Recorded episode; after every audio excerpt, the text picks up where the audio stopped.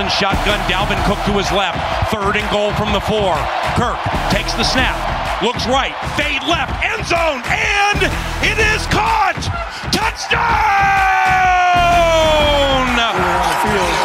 It was a touchdown. Amazing decision by Kirk Cousins. He saw the all-out blitz. He knew he had Rudolph one-on-one with the corner. Rudy! And just threw the jump ball. Oh. What a beautiful throw. Bonjour, San Francisco, and au revoir, New Orleans Saints. Hey, everybody, welcome to episode 23 of the Minnesota Vikings podcast, a wild card winning edition of the Minnesota Vikings podcast.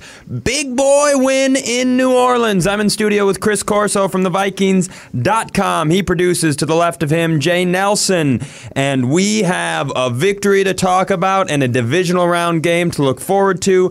I, I want, we have to start on the win. I like I know I'm always coming at things from a fan perspective, but if you'd have polled like I just I was asking and talking to people, if you'd have polled Viking fans going into this game, family feud style, guess what I can tell you? The number one answer on the board would not be a 26 20 overtime victory with a dagger Kirk Cousins throw. It's so fun, so amazing, so the opposite of what so many people nationally and even some people locally thought. What an all time victory! Yeah, absolutely. He was the better quarterback on the day of the two guys. And looking at Drew Brees, many assumed it would have been him. But what really struck me about Kirk, obviously those two throws were amazing. The game-winning drive against a over 12 win team, which he's never done before to win a game on the road, but he was 8 for 12 on third downs, 8 first downs on third downs when a big play was needed out of him, which was not much because we ran the ball a ton. He made some big plays most of them going towards Adam Thielen. One big one to Stefon Diggs as well. So Something told me no matter what I opened with that Chris Positive. was, Chris was going to open with Kirk, so I knew to lead it there. I could have been like, and what about that fumble by Danielle Hunter? And Chris had gone, and Kirk. But now let me let me What let, is a topic? let what is me- everyone talking about right let, now? well, let me double down on it. Let me go even further and harder on it because everybody's talking about the throw to Thielen and the touchdown throw to Rudolph. And you hit it kind of with third downs. This wasn't just a couple throws in a moment to me. There were five, maybe six throws in this game Exactly. that were the sort of throws in big moments that people say Kirk doesn't make. And I'll walk them back for you. Let's talk about we have the ball after the Danielle Hunter snap. Or excuse me, fumble. It's third and nine. A first down makes you feel like you're probably a first down away from winning the game, despite it not going that way for us. He finds Adam Thielen near the sideline on a third and nine pass that you go, oh, all the pressure in the world was on that play, and you found him there. That was one of the best plays of the game. I rewatched the game last night and and seeing what the time was at that point, that's where all the momentum was with the Saints. Danielle Hunter took it away, and they had a chance to get it right back there if we just give the, the ball right up. And Kirk did not let that happen. Well, That and, and, awesome. and still, you needed the next first down, so it all ended up not mattering. But I'm Yep. saying, in the moment when that throw mattered, he made an incredible throw. And let, let's talk about another big moment. It's 13-10. This game was teetering on like who knows which way this will go. And at 13-10 on that drive in the second half, that deep pass to Thielen Yes. was incredible. And then the third down pass. To Diggs near the goal line Yes. in traffic. I mean, that was because that was a long third down. That was monumental. And let's let's icing it with everything was great in overtime. But this, you have the best running back in all of football. You have third and one in an overtime playoff game, and they trusted their quarterback to throw kind of a scary slant route. Like on that slant route he threw to Diggs to get that first down. If that throw is not perfect we have a serious problem. And he, with all the pressure in the world, drilled it. And those are the things we've seen him do recently, where we- we're watching him throw darts on those kind of passes. They're not behind people. They're not two inches away. They're right where they need to be on every single throw. It's been great. The common thread is when the Vikings get the running game going, which did not happen against the Green Bay Packers, they're able to have Kirk on the move, in play action, screen passes, plays across the field like that slant. On that play to Stefon Diggs, he actually could have ran, it looked like, for the first Yeah, down. that's why everybody was freaking And out. people were exactly. freaking, oh, he threw it. And he threw it into that crowd, and somehow Stefon makes a big play. So I just think that establishing Dalvin Cook in the running game makes Kirk Cousins just a great quarterback when he's able to move. Because when he's stuck in the pocket, that's when you get scared Well- as, as, as that kind of quarterback. And here's where I maybe think a little differently than you, and I, I think I- I'm sure somebody would tell me I'm incorrect, but I, I don't think it has anything to do with establishing the run. I know there's an aspect to that, but to me, it's the threat. Football is a game of you have to try to stop things. The more things you have to prepare for, the more things we're good at, the more you have to think about, the more you have to prepare for. So just the literal. like Taysom Hill? The little, yeah, well, absolutely. I, I know you're Ex- laughing, but absolutely. I'm being 100% serious. Like, Literally, the moment Dalvin Cook, it wasn't that we couldn't establish the run against the Green Bay Packers. It's that didn't have they, 'em. they weren't worried about our running. So when Dalvin Cook walks up, I- you could still see in that Saints game, and I'm not an all 22 guy, but it was pretty obvious at some point in the week they said, hey, we're just not going to give up the play action. So for them to consistently run, take what was given for them offensively, and then take the big moments in the big moments, I, I thought that was enormous. Yeah, the other thing I think was that was enormous was the Vikings uh, talk about establishing the run. They ran for over 100 yards in the first half. Yep. So they did that in the first half. In the second half, the New Orleans Saints came at the run and they said, "You're not doing this anymore." And they they pretty much shut down for most of that second half. Other than that touchdown by Dalvin, most of the yards gained by the Vikings were through the air in the second half and definitely in overtime and in the fourth quarter. So Kirk, that's where he stepped up, and that's where we need him to step up when he's making this kind of money and being that kind of quarterback. So, and it happened in this game. I got a nice text from you, Cy. It got it made me a little happy inside. Yeah. with all this Well, stuff. I, I've, said- I've said it. What Warm have I, fuzzies. What have I said? Warm all- fuzzies is what right. have I said on this podcast and anywhere else anyone will let me talk all season long? I've said I don't want Kirk to just win games. I want him to see one go through the net. I wanted him to have the ball with the game on the line against a good team, and I wanted him to win it. I know when he when we lose those moments, everybody goes, "It's not him," and I agree with that. But I wanted him to come through and see it. And my hope now is that he has seen it, and all this BS that surrounds him, the national narrative, all this nonsense. I, I said this to PA on his radio show yesterday. I, I said I, it reminds me of Phil Mickelson. I was I've been a golf fan for a really long time, and most people just think of Phil Mickelson right now as one of the greatest golfers of all time. But they don't remember there was a He had a stigma. we felt it felt like a 10 year stretch where his entire thing was this guy's never going to get over the hill. He'd get close, he'd blow it, and then he finally had it happen, and then it kept happening, and now no one even considers it when they talk about Phil Mickelson. The one thing I remember watching in those games was there were two questions on every single Sunday was how is Tiger going to seize it and how is Mickelson going to lose it? And once he got that first win, like you said, it just seemed to change his career moving forward. And and that's and, and I think that only works when you have the tools to be that sort of person. And that's what I think everybody has always said about Kirk. I think, you know, and everyone here has believed in him regardless of the narrative. But the tools exist. So to see him ha- to, to, to present those tools in a moment that everybody's like, he can't do it was was really, really fun and and, and really, really satisfying. It was, and let me double down on it. It was, and I know you'll never hear the quarterback say this. I know you'll never hear the head coach say this. But what a, as if you're somebody who likes the quarterback and likes the head coach and loves the organization, like what a satisfying victory this was. Because the, the same BS narrative has been out there about Zimmer, like, oh, and when, how does he come to play in big games, and like, how does he put together things when they matter? And, and we all know that's complete nonsense. But let's talk about a team that was averaging 40 points a game over the last five, one of the best offensive teams in the league, a, a team and a defense that was missing key players, and he went in with that switching the defensive ends to, to tackles at points throughout that game, the defensive strategy that he implored to stop Michael Thomas and to pressure Drew Brees was it wasn't just good.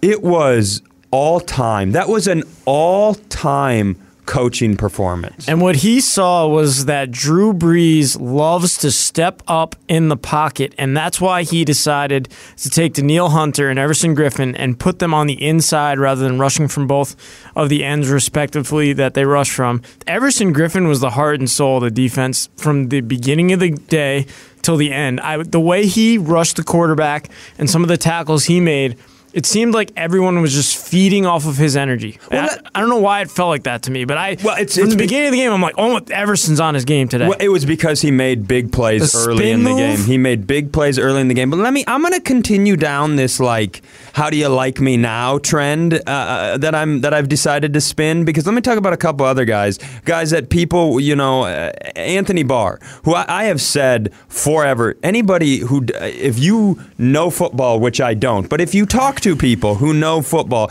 they understand what Anthony Barr does for this defense. They understand that you don't to, just because you're not flying sideline to sideline on every single play to take down a running back doesn't mean that you don't play the key role in this defense. And he was so good on Sunday. And let me give you two plays that I don't think anyone noticed that y- every Viking fan should be carrying uh, Anthony Barr around on their shoulders for. Twice in this game, because here's what Michael Thomas does. He doesn't get behind you. He doesn't. He doesn't speedster down the field. He's one of the top in the league at Yes. yards after the catch, and Yep. he is a monster beast at that. So what they try to do is they try to put him in mismatch situations, get him to beat a guy after catching it, and now he's trouble they were having a tough time getting him open, so they ran a couple of short outs to the sideline that singled him up on Anthony Barr. Now, most linebackers in this league, maybe they make the tackle on one or two of those plays. Most likely, they slow him down on one of the two, and the other one he gets today. Anthony Barr was so on top of those routes.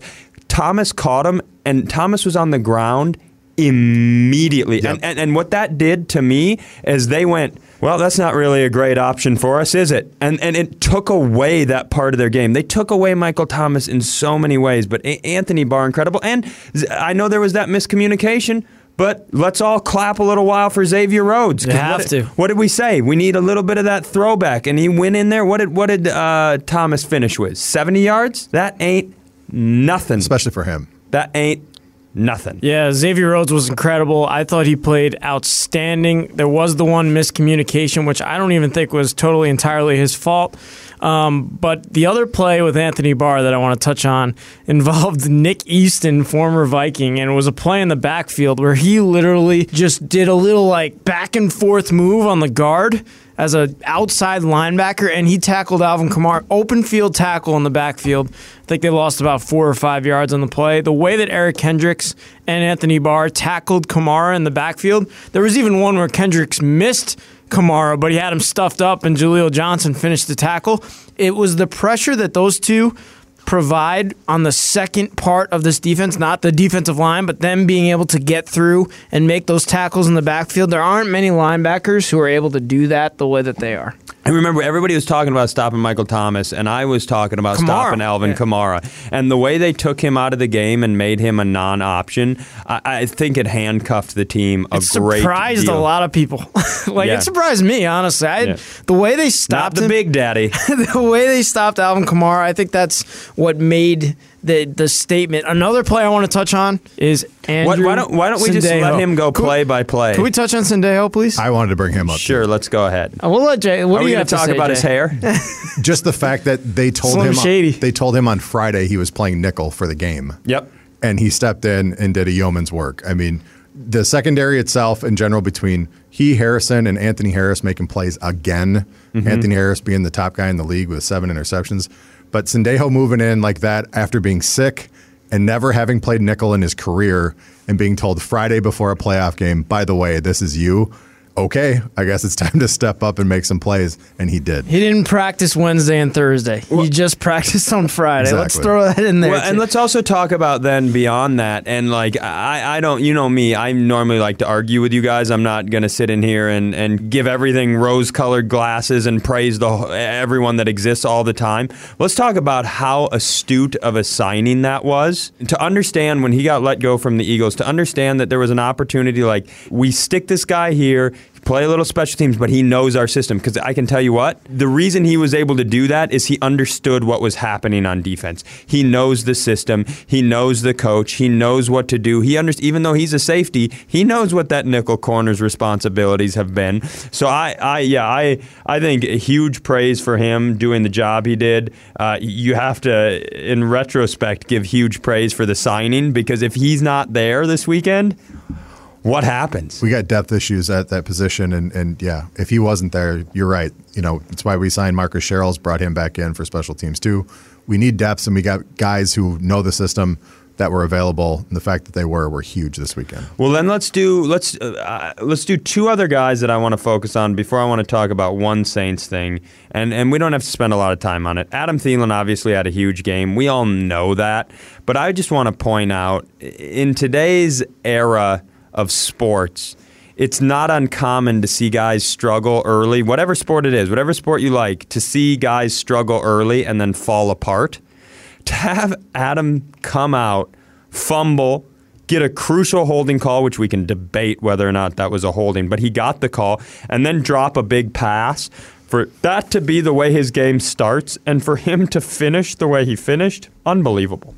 It really was amazing. I was like, I couldn't believe how uncharacteristic what was going on with Adam Thielen from the fumble, then the holding penalty. That holding penalty was just so like. First of all, the call was questionable, but the way it happened, I was just I couldn't believe it. And then he comes out and what is it, 129 uh, receiving yards, Yep. two of the biggest catches on a third down, and obviously the overtime grab. I mean, he's just a competitor, man, and I and he's one of my one of the all time favorites on this team. We've seen people get benched for having an intro quarter like he did Mm-hmm. on other teams, and even on this team at times. It's just like, you know, your head's not in the right spot today. We're, we're not taking the gamble. Yeah. For them to have the trust in him to say like, this is an anomaly, not a not a trend. Yep. For them to to have the the faith in him and to put him back out there paid dividends for the rest of the game. Absolutely. And then the last one, uh, and and there isn't much to analyze here, but I just I feel good for Kyle Rudolph.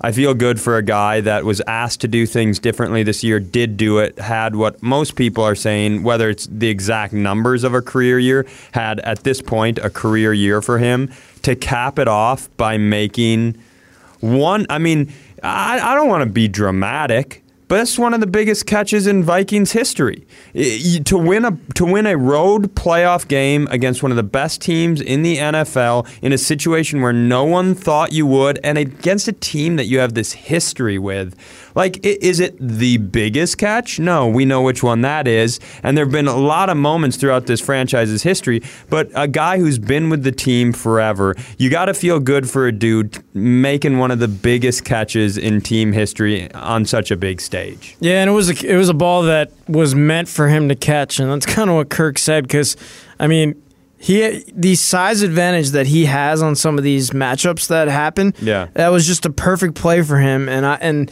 you could even say that throw was maybe a little risky if you're throwing it to. Oh, Adam. dude, I like- mean, when it went up Here- in the air, my heart was started Cue- pounding out of my chest. Cue me, cue me Right? in watching the game with my with my nephew and my friends going, "Don't throw a fade, don't throw a fade, don't throw a fade." Because I have this fade. I have this rule, and it, and it, like, and I know I'm wrong about this, but I just I always have said offensive coordinators should just have a card in their pocket, and they pull it out, and on one side of the card it says, "Should I run the fade?" And then you flip the card over, and it says, "Do I have Randy Moss?" and because he's the only guy, like, and I know that's wrong. It was a great call because Rudolph has the advantage, and there are guys, the Julio Jones, the Michael Thomases. I mean, Thielen's pretty good. There are guys who are great at the fade, so I know that is a stupid take of mine, but I ne- I don't know why as a fan. I don't like it. I never s- feel good seeing a fade, but it what a great what a great throw and what a great play. So right before that play happened, a bunch of us were here getting ready for the post game show, and we're watching the game. They get stuffed at third, third and four, and the one guy blurts it out as I'm about to say it is Rudolph in the corner. Mm-hmm. And the reason why, and I had to turn to him, I'm like, exactly. And then when they go to line up, and Rudolph is by himself, and all of a sudden the Saints kind of showed their cards a little too early, and everybody came down to the line, and he's one on one right before Troy circled it. I pointed at the screen and I said, "This is Dallas." Uh, This is a Dallas all over again. It's the exact same thing. One on one in the outside corner. Kyle's six six. The other guy's six foot. Yeah. he's got six inches on him with those giant arms. Like get it as close as you can. When he threw it and he stuck it, the first thing I'm watching for is feet. I'm like, is he in bounds because it was back to the corner just far enough? Mm-hmm. But when he threw it up there to the to the height and you saw those big white mitts going up there to grab the thing, you're like, he's got it. It's over. Very, very, very rarely do you see him drop those kind of passes. But Yeah, the interesting thing about Kyle, I remember this throughout his career. I've seen he's made catches that I've never seen anyone else ever make, and then every once in a while, a simple slant route doinks off his chest. You're like, what happened? and then he just makes the toughest catches in the biggest moments of all time. Yeah, and it's it, they had Charlie Weis talking about him for the Man of the Year video, and he's just talking about this guy's a basketball player, not a football player. That's what they thought when he was coming out of school. Yeah. it's the same kind of thing. It's like jump ball, go get it. You're, Yeah. you're six foot six, you can sky this guy, go get it with two hands and bring it in. The uh, it was interesting. It was all it was almost the Taysom Hill game. That's what we were saying watching. We are like, oh, this is like this is gonna forever be remembered by us as fans as the Taysom Hill game, as he kept going up up the field and up the field and up the field. Who would have thought going into this game you'd have been like, yeah, Drew Brees had a fumble and a pick, and that was kind of the difference, and Taysom Hill almost won the game. That's crazy to me. Brought it up last week. You know, that was kind of me raising my hand with Taysom, going like, this guy just seems to find ways to make plays. And he had a 50 50 25 game. He's First throwing, ever in the history of the postseason. And it's right? crazy. It was 50 50 25 game. But the thing that was is most impressive with him is when you saw him get to like the sideline when he was catching a sideline pass and you think he's going to step out. Uh uh He's running through three or four guys Yeah. and picking him up another 10 to 20 yards on each one of those plays. That's why he's so infuriating. And kudos to him for having the kind of game that he did. The crazy part to me was why, when they were in clutch, did they not go back to him? It's insane. I mean, well, I, I- here's what, and a lot of people said that. Let me tell you why. Drew Brees. Like I, I don't care. I don't care, and even if I'm a Saints fan, I think this. I'd be frustrated.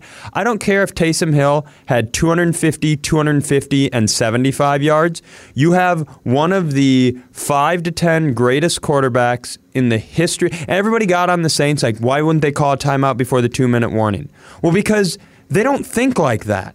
They don't think that we need all the time possible. They think Drew's got us. How much time are we going to leave them? Like that's what they were thinking. So I, I, I think we were all a little surprised they didn't go back to him. But at the same time, when you have a quarterback of that age who's won a Super Bowl and meant what he's meant to that team, ain't taking the ball out of his hands. But that's the thing for me for Taysom. I'm not saying put him in as quarterback, which he did make some plays. I'm saying throw him the ball and get him in space. Like try to let him run over some more guys just to get chunks of yards to get closer. Well, and, and my argument to that would be, and I think Viking fans saw this, when the game is on the line and you have like, if we don't get a first down on this possession, the game is over. Or if we get a first down on this possession, the game is over.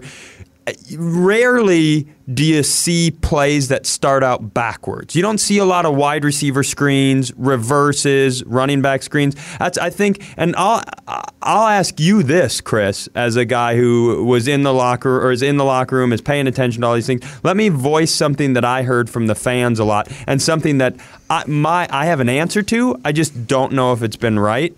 We kept going to a left outside pitch, right? Yes. which we did on the, at the end of the game there. Yep. on the goal line, Yep. and we did it on the Dalvin almost fumble. Yep. And, and and my answer to that has always been like, we sit here and we don't know what the defense is giving. We we all know the Vikings run better to the right. You know, it's a little harder to the left, but that's it's a part of this cat and mouse game. But I I saw that question asked a lot. The only one that that made me nervous was the one where we thought Dalvin fumbled. Yes. and it's that same thing where it's like, but eh, and what I've said to everybody who's asked me or tweeted me or messaged me, I said you got to remember if they pitch it to Dalvin on the on that one he fumbles, if they pitch it and he takes it for nine yards and you're second and one to win a playoff game, we are building Stefanski a statue right now. You you play the game and you you give you you, you look at the matchups, you look at the situations, and you try to think you have one up mentally on them, and I assume that's it.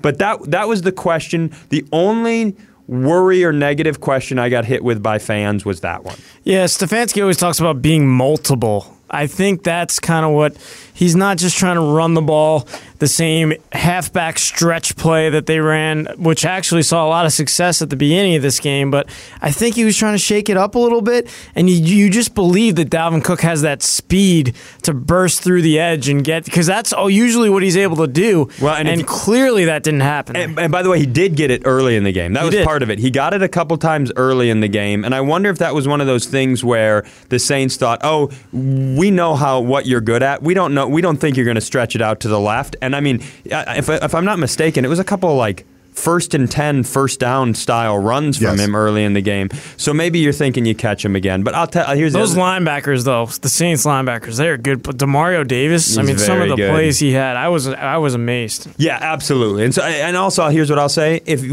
if a playoff game finished and that was our worry, oh, best ever. Yeah. Now we have to move on. I, I will say this: everybody's talking about moving on. I want everybody to move on. Me as a fan, I'm gonna sit in it for a minute because it was amazing. Yeah. it was really amazing. I'll let uh, people who need to play. You guys move on. I'm gonna be over here like yes. Sit into it till kickoff. Yes. Yep. Now, very tough challenge afterwards. In my opinion, and people can argue with me, I think the 49ers are the best team in football. I think when they've lost this season, specifically when they lost to the Seahawks the first time and when they um, Baltimore. Ravens. Baltimore, they weren't at full health. They they've only been at full. I mean, when they lost to the Saints in that shootout, they were down like five guys. And uh, Kyle Shanahan is such an incredible coach. This I've watched him all season. He is so good, and it's interesting to me because you kind of look at these teams, and I think generally you go, "Oh, these are just two really good football teams." You beat a really good football team, now you got to go beat a really good football team. They're very different because I and I heard PA say this on the radio last week, and it's something that I also thought to be true. The Saints don't try to surprise you. They're like they line up, and you go, "Hey, they're going to run it." Hey, I mean they, they have the Taysom Hill factor. Unless they're using Taysom Hill, yeah. But but but, e- but even then, you know, like the, you generally know what they're going to do, and they go, "We have Drew Brees, we have Michael Thomas, we have Alvin Kamara. You cannot stop us. We have a great offensive line. You cannot stop us." The 49ers are very different. And I, I've probably harped on this on this podcast before, but they go, hey, uh, you know how we have 11 offensive guards out here? We're going to go deep to Kittle.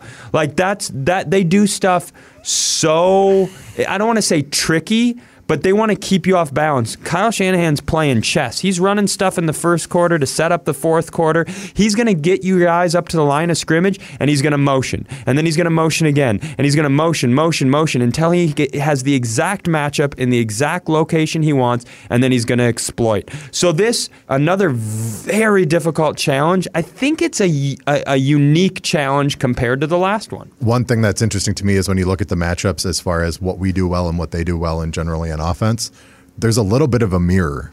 Yes. Where you're looking at it going, you have a quarterback who can make some big end throws when they need to. You've got explosive guys on the outside, and it's kind of a running back by committee, but it's because you have lots of talent at that position that you just keep going wave after wave after wave. And it just reminds me of our offense against their offense in a very similar fashion. Well, and it, that's a pretty. There's a pretty obvious reason for that. It's because Shanahan and Kirk are boys. They were together Oh, yeah. in Washington. They he, Shanahan wanted Kirk out in San Francisco. So obviously there's a there's a pairing to those two guys. So I, I heard you know I was talking to one of my friends who's a huge 49er fan, and he said everybody's talking about how Shanahan knows Kirk. He knows what he can and can't do, and that'll help them. He goes, yeah, but. Kirk knows Shanahan. exactly. And, and, and there, there's two sides to that coin. So I, I think you're exactly right. I think there's a lot of similarities. I think I think with gu- with with guys like Juszczyk and Kittle and uh, the little speedster Deebo? Deebo, you just they just get these guys the ball in really unique, unexpected ways, and that's a very difficult thing for any defense to deal with. Well, that's why I think the common threat in some of these losses that we've seen for the 49ers this year, the Seahawks and the Ravens, they both ran for like over 140 yards on the days that they beat them. They kept the ball, they kept the time of possession, they kept both had mobile quarterbacks who also ran for over 50 yards in the game is what I saw. So, um, the, and the 49 or, and, and I we don't think- have that. I think the Falcons. Yeah, we do not. I think the Falcons. They didn't run for a lot of rushing yards the time they beat them. They just had a weird. the- These Falcons, man, we, we I can't even explain why the Falcons beat No, New Orleans the- and can- why they beat San Francisco and we crushed them I, can- well. I, I can explain it 100%. And Do- I, this, please. this is something I was very wrong about, but I thought the Falcons were a playoff team. Walking into the year, because Dan Quinn fired his entire staff in the offseason basically to keep his job. And so he retook over the defense. And I honestly think there was just growing pains. I think that first half of the season was just growing pains, and they became who they were late in the season. But that's good news because you know who's very similar to the Atlanta Falcons? defensively especially. Defensively, us guys. Yep. And the fact that the Falcons went in and succeeded against the Saints, I think boded well for what we were going to do. And I think the fact that they went in and I, I- don't think it was a fluke that Atlanta was beating these teams at the end of the year. It wasn't like, well, this crazy bad team is winning. I, I'll also say, yes, you want to get the ball, or you want you want to get the ball on your side. You want to keep time of possession. I, I think the other side of that is I. I think, like most Viking fans, when we elected to receive to start the game, I think I was like, oh, I don't know. And then the fumble, you were like, oh, no. And uh, I understand what they were doing. They know that if they get up early, it changes it changes the way the other team can do some things, especially in a matchup like this. And I wouldn't be surprised if given the option, they do that again. Because let's talk about this this San Francisco team they want to they want the freedom to do weird stuff and keep you guessing and also they want the freedom to get after the quarterback. They want to come up the field. So if san francisco goes down and takes a 7 nothing lead or they get a 10 nothing lead and they go hey guys here's the deal. The only way they're going to get back into this is if they get down the field a bit here don't let them like that's that's going to be a pretty tall order. So it wouldn't shock me uh, to see them try to take the ball and score to start a game again if given the option. to me, us saying we wanted the ball instead of deferring at the beginning of the Saints game was a signal to the guys by the coaching staff like, we're not waiting for anything this week. We're going for it.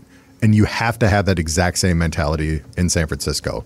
Because if you put them in a hole and you make them one dimensional where it's harder for them to get going in their running game, then that's when you can try and tee off on Jimmy G and see what he's got. Because, yeah, he was at the Patriots and he's got a couple rings as a backup. He hasn't been in live bullets in a playoff game. And to me, all the pressure is on them. They're the one seed at home taking on a squad that just took out the Saints, and they had to put up 48 points to win that game. And now Well, and look at look at all the look at all the articles you see that like the biggest hurdle. I we I saw one that was the biggest hurdle to a uh, to a Niners Super Bowl has been eliminated by the Vikings. You're like, well, I don't know if I would write that. I would Hey. just, I would just maybe wait a second. just keep writing it. That's fine. Yeah. I, I I want to see us go out again with the killer instinct because if you're going to take a team like that and wait for them to see if you can try to beat them, they're going to eat you alive. Yep. You have to punch them in the mouth.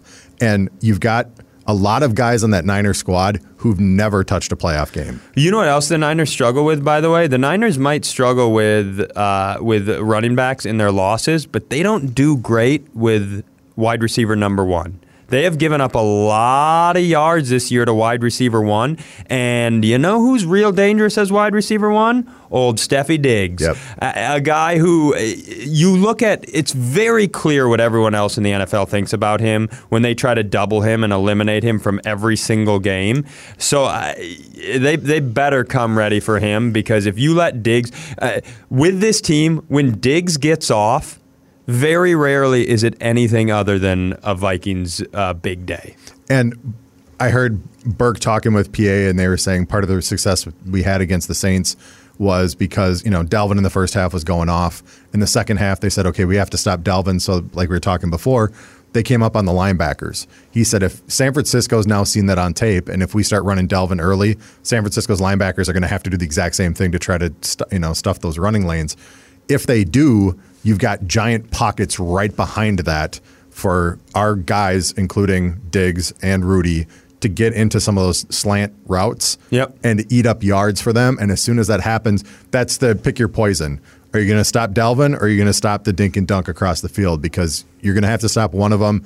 And if you can't stop either of them, you're toast. And let's talk about putting on tape, Chris. The flip flop of the uh, defensive line. The 49ers, middle of their offensive line is a bit suspect, and now you have to worry that that's what Zimmer's going to do. And here's uh, here's another thing. Do you think that's the only? Uh, you, you think that's the, the end of the plan? Absolutely not. There's no. There's a. There's a. Let's put this on tape. Yep. Let's win with it, and then when it's on tape, let's do this. Yeah, the biggest thing for the Vikings in this game is going to be stopping the, the run. Uh, as a defense, they have to stop the run because this is the best rushing team in the NFL. I mean, there's stats, there might be some other thing, but what they do on the in the ground game is it's the best in the NFL. They have guys that were no names like Mostert, who was on 17 practice squads and is a superstar this year, and that's because of what what they do schematically. So if Zimmer, it's going to be really fun to watch the chess match of the offensive coach against the defensive head coach. I think it's just going to be. I mean, if you like football and you like X's and O's, this is going to be a game that you're just enamored by. It's going to be so much fun to watch. And for them, they did that against Baltimore. Baltimore's the third best rushing defense in the league. Yep. They did that against Baltimore, and the way that they did it was they wanted to get to the outside corners.